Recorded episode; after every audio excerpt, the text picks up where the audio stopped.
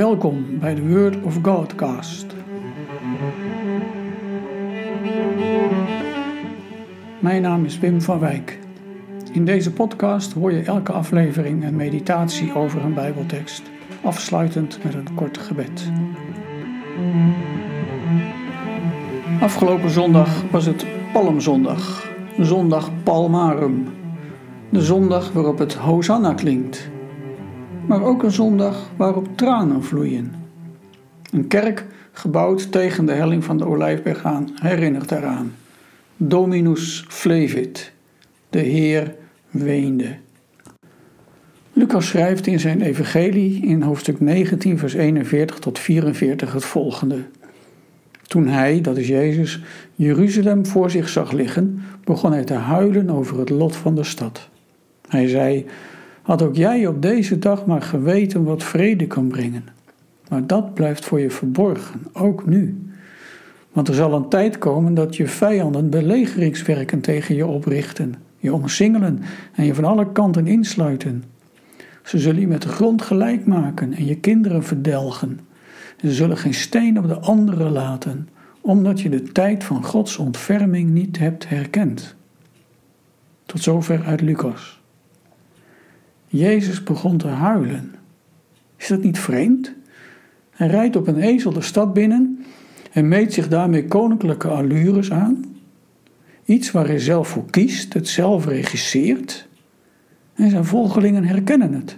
Ze worden enthousiast. Ze prijzen God. Ze roepen: Gezegend hij die komt in de naam van de Heer. Vrede in de hemel en eer aan de Allerhoogste. Een late echo van het engelenlied in de velden van Bethlehem. En is dit niet precies waar het om gaat? De mensen hebben het toch wel goed begrepen op deze manier. Zou Jezus dan niet blij moeten zijn, juist met deze ontvangst? Is het niet vreemd als reactie op de juichende en joelende menigte mensen, na zoveel miskenning, na zoveel hem afwijzen of alleen interesse in zijn wonderen hadden, de tranen van Jezus komen als hij de stad Jeruzalem ziet liggen. En dan zegt hij: Had ook jij op deze dag maar geweten wat vrede kan brengen. Hoor je dat? Ook jij. Net als deze mensen die mij omringen en bejubelen. Wisten ze het in Jeruzalem ook maar? Wisten ze het in de tempel ook maar?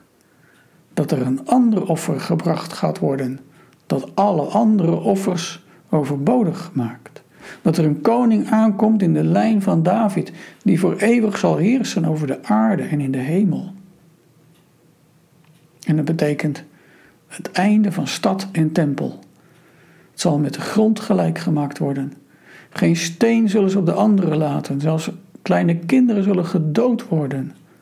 Wat een verschrikkelijk oordeel treft deze stad. Wat een verschrikkelijk oordeel zal degene treffen die niet erkend heeft dat God zich in Jezus over mensen ontfermt. Dat is echt om te huilen. Dat roept de vraag ook op hoe dat bij jou is.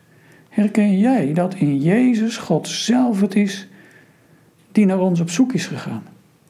Dat in Hem goddelijke ontferming ons deel mag zijn? Of, kijk, Jezus is voor veel mensen een interessant persoon. Zeker het lijden van Jezus krijgt in deze tijd van het jaar veel aandacht. In muziekuitvoeringen, passiespelen of films. En Jezus ontmoet veel sympathie. Er is veel herkenbaar bij hem. Hij gaat een weg van verraad en onrecht, zoals zoveel mensen. Hij gaat een weg van bittere eenzaamheid, zoals heel veel mensen moeten ervaren. Hij gaat een weg waarop hij haat ontmoet. En ook dat is diep menselijk. En dat raakt ons. Maar hoe is het bij jou? Zou Jezus om jou moeten huilen, omdat je niet herkent wat tot jouw vrede dient? Geloof dat Hij de koning is die tot ons komt in Heere naam. Geloof dat er door Zijn offer verzoening is met God en dat je door Hem vrede mag hebben. Tot slot deze vraag. Hoe heeft deze overdenking over de tranen van Jezus jouw kijk op Hem veranderd aangescherpt of verdiept.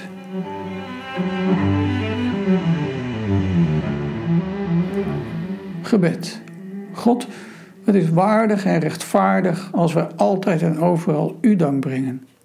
Versterk het geloof van wie op U hopen. Open de harten van wie niet herkennen dat Jezus de redder van de wereld is. Dat bidden we door Hem die onze koning is. Amen.